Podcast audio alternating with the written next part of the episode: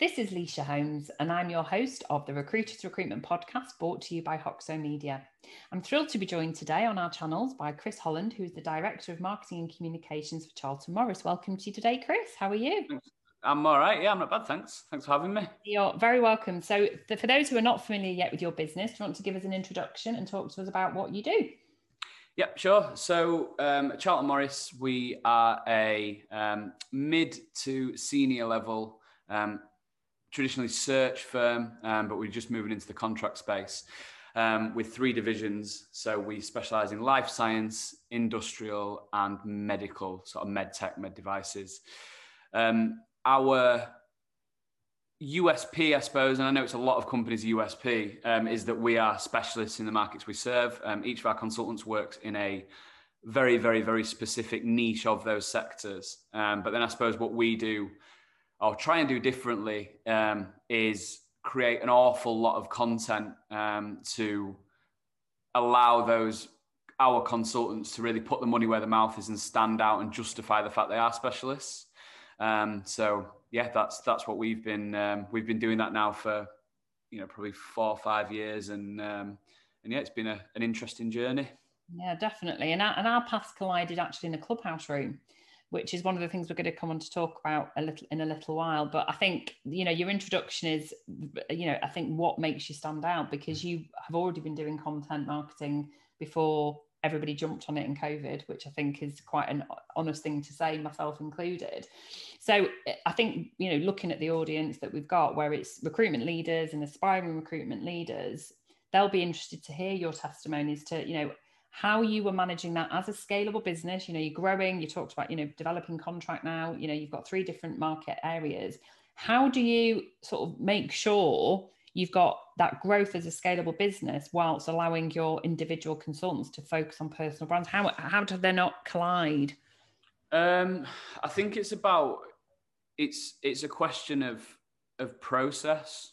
Um it's a question of process and prioritizing. Um so I first moved into marketing after working as a consultant for a couple of years. And I think that what I mean, this might just be making excuses for not knowing what I'm, what I'm on about, but um, it meant that I didn't necessarily have like a traditional marketing um, education, shall we say. And it meant that when I made that switch, I was just always super targeted in terms of, from a marketing perspective, what what would generate revenue for us. Mm-hmm. I didn't get sort of bogged down with the the minutiae of of marketing stuff that you can get bogged down in. Mm-hmm. So I think that just focusing on the stuff that's important is is is important is is is key really.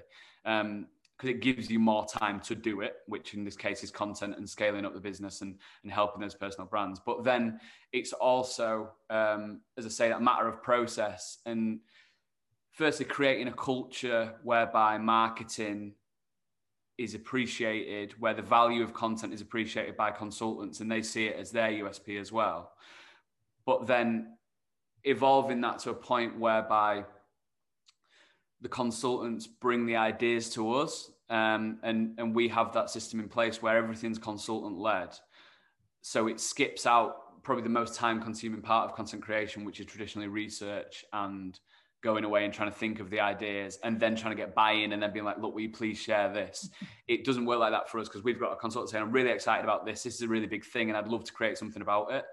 Um, and then once you've got that, as I say, it's a culture thing and and really celebrating successes and and going into the more the less exciting side of it, which is tracking things through like your CRM and, and making sure that it's all mapped out. So the few different steps to it really is to, is to how we've done it and how I would suggest, I suppose, others do it. And I think that for me, that's the key for, for why I think this is the only way to do it is that you've made a really good point there. It's about candidate buy-in because what you don't want is a candidate uh, is a sorry an employee, you know, a team member not seeing the value. You are creating insights and value for your customer base and it also, and I think, you know, I've always subscribed to this, recruiters should be, see that their desk is their own mini business. It's your micro business.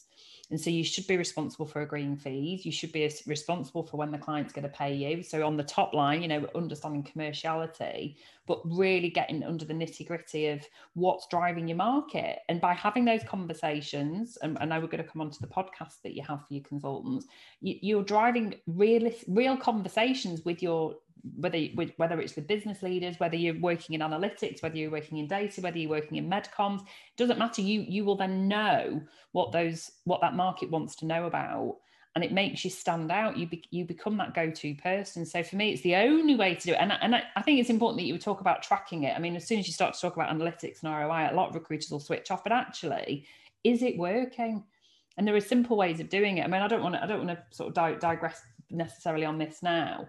So I do want to. I mean, the, the, thing that stood out for me on when we when we were both in that clubhouse room is that you've got um, as a business, you've got CM Conversations, which is your podcast. To so talk to us about how that actually works, then.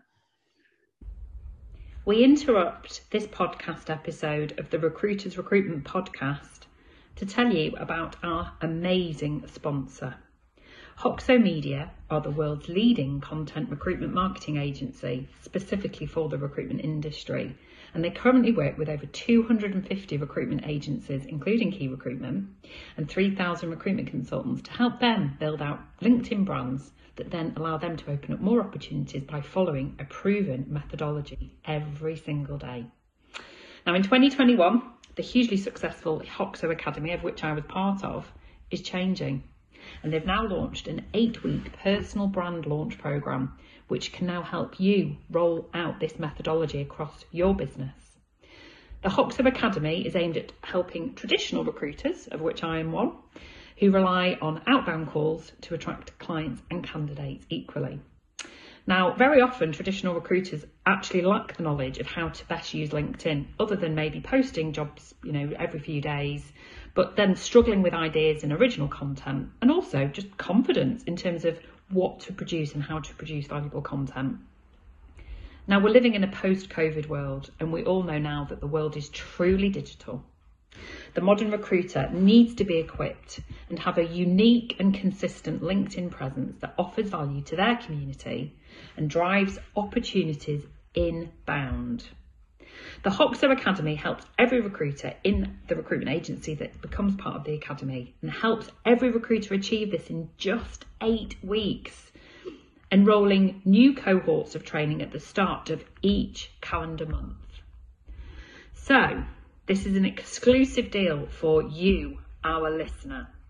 The Recruiters Recruitment Podcast is so proud to be sponsored by Hoxo Academy the deal is amazing. For the first 50 customers in 2021, they are offering you the chance to enroll unlimited users on this program for 12 months at no extra cost. So, whether you're listening to this and you've got a team of 15 or a team of 500 and you're looking to hire more during 2021, you can rest assured that they will all get this training that they then need to build out their brand that wins business on LinkedIn. So please click on the link attached to this episode or alternatively DM me to find out how your agency can join this incredible program. And having been a cohort member myself and a graduate of the Academy at the end of 2020, I'm really proud to advocate this phenomenal and really, I think, business critical academy for every recruiter who wants to get the best out of LinkedIn and ensure that they also become inbound. Thank you for listening to this message. Enjoy the rest of the episode and do get in touch for more details.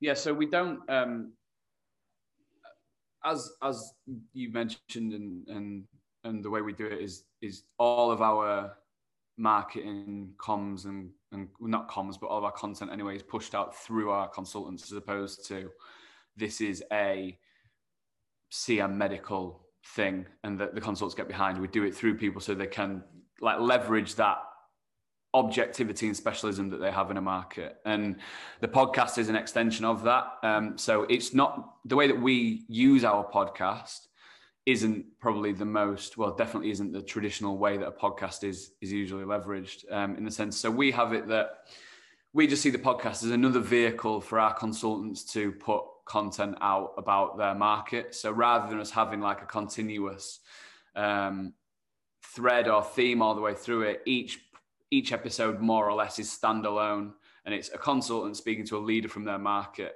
Hence the vague title of CM Conversations, um, and and yeah, and it's it's just another way to to for, for them to build up their personal brand, for them to um, demonstrate their specialism, demonstrate who they're connected to in the market, and demonstrate who they have access to and have a rapport with.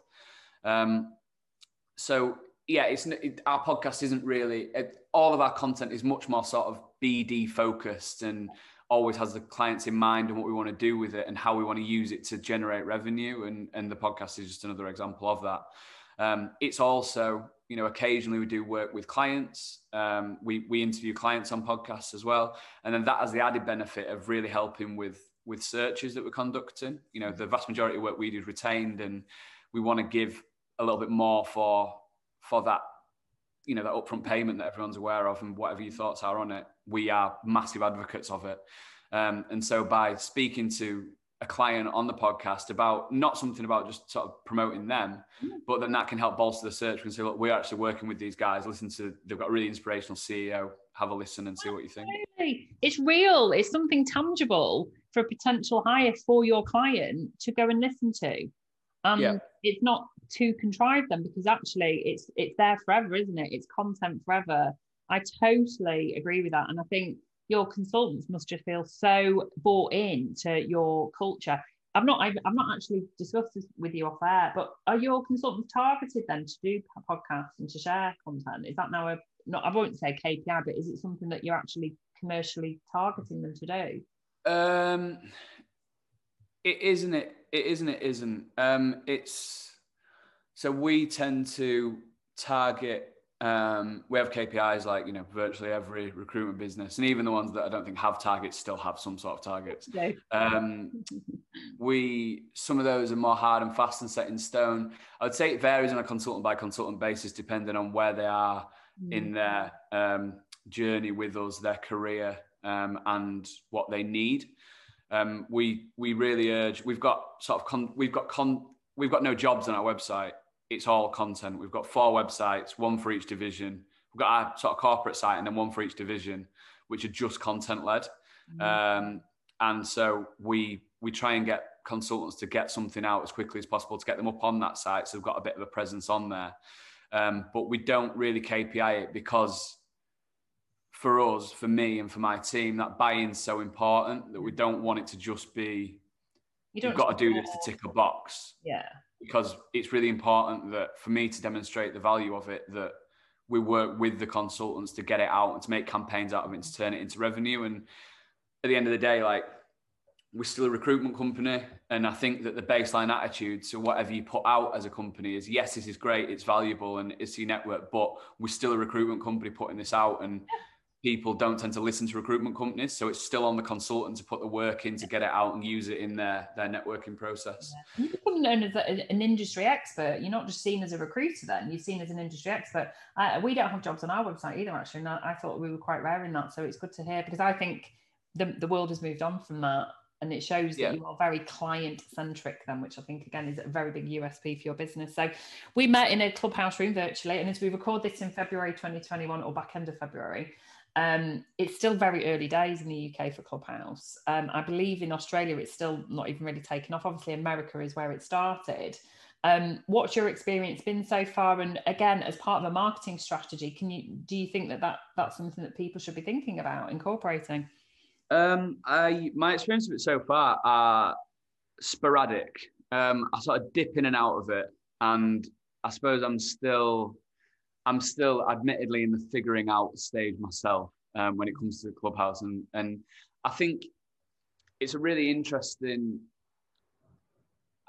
idea and and sense. I think where it's useful is to tap into this idea of community building and community marketing, and the fact that you can very easily tap in and tap out of it is is both a good thing and maybe not so good a thing because it, it really encourages that that FOMO feeling in the sense of you know you, you constantly get notifications saying oh this is happening this is happening this is happening which can be pretty full on and I think that will probably balance itself out over time. But when it comes to making it a part of your marketing strategy I think it um, depends on your market. I think it depends on your market. I think it depends on what your goals are and it depends on your resources. Um, I think a lot of marketers or companies that are trying to do marketing, particularly in recruitment, where marketers are usually, and this isn't the case for us, thankfully, usually quite under resourced. Mm.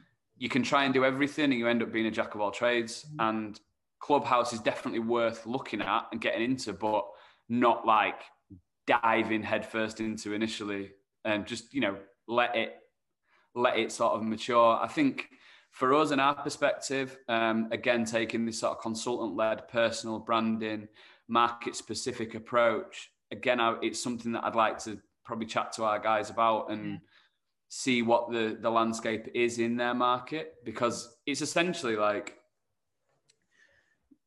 on, on the plus side, it's it's essentially industry conferences happening all day, every day, where you've potentially got the option to jump up on stage as a speaker in front of some really established people and and have you say now that if you've got something valuable and worthwhile to say then that can be brilliant yeah. um, and there's a lot of opportunity there but i i suppose cautious optimism is a phrase that's used a lot at the minute with everything in the world and i would approach it uh, i would approach clubhouse in the same way that yeah we are looking at it, not necessarily diving into it as as as we stand. Mm. I, I, think cautious is is a word that I've used about it when people have asked me and come to me for advice because I think when you've got consultants that you're clearly empowering to run their own sort of mini businesses, you could get very distracted on there. So, and I think, you know, we, I said Jomo for me, you know, I, I, I don't want to get involved, but I can see the value. And actually, you make a really good point there about jumping up on stage. Actually, if you haven't got anything to maybe say, you could ask a question to someone that you would never have had access to. So I think the advantages definitely outweigh the disadvantages, but it has to yeah. be, I think it needs to be understood. Mm. Um, and I think you're right. I think it's about building community groups. Um, you don't need to have, I mean, I've been in, uh, my anxiety goes through the roof when I walk in a room, there's like 700 people in there. I'd rather be in a room 20 because then it's really valuable and you can really feel a contribution so yeah i think i think it's here to stay i think as we as you know we we, we share this we, we're probably going to be heading out of lockdown i think it will diminish in time spent on it because we won't have time because we'll be commuting a little bit more again. So it's interesting isn't it? So as someone who's made the jump from recruitment to marketing recruitment what what should we be looking out for? What do you think is going to be the next big thing in 2021 or, or are, there, are there any tips or any advice that you could give people for, before we um, i think when again, as I as I said before, I think it's about um, mastering what you know. Figure out what's important. Figure out figuring out what's important to you mm. is is is key. Figuring out what you want to do with your um, with your marketing and with with mm. with your business, I suppose, and yeah. then really honing in and focusing on that and sort of sacking everything else off, really. Mm. And having that real laser focus on one thing, which you know for us was making our consultants stand out as specialists in in their sectors. Yeah. Um, I think when it comes to um, things to look out for or things to use, I think just being aware of the the the technology that's out there to help to streamline and to improve your your processes um, you know, when it, whether it be content creation, um, whether it be social media marketing or whatever else that you do, just really staying on top of that that that technology side of it just means that you can properly like supercharge all of your marketing efforts relatively inexpensively and and you can get an awful lot out for not as much effort so yeah. they would be my big um, takeaways, I suppose. I like that. You know, putting a spotlight on someone's business and looking at what do we need to do to laser approach it. I think it's the way forward. You know, vertical focus. Everything that you've said makes absolute sense, and I'm so pleased that you joined us today from Leeds. Thank you so much, and uh, all the best to you, Kris. No worries. Thanks very much.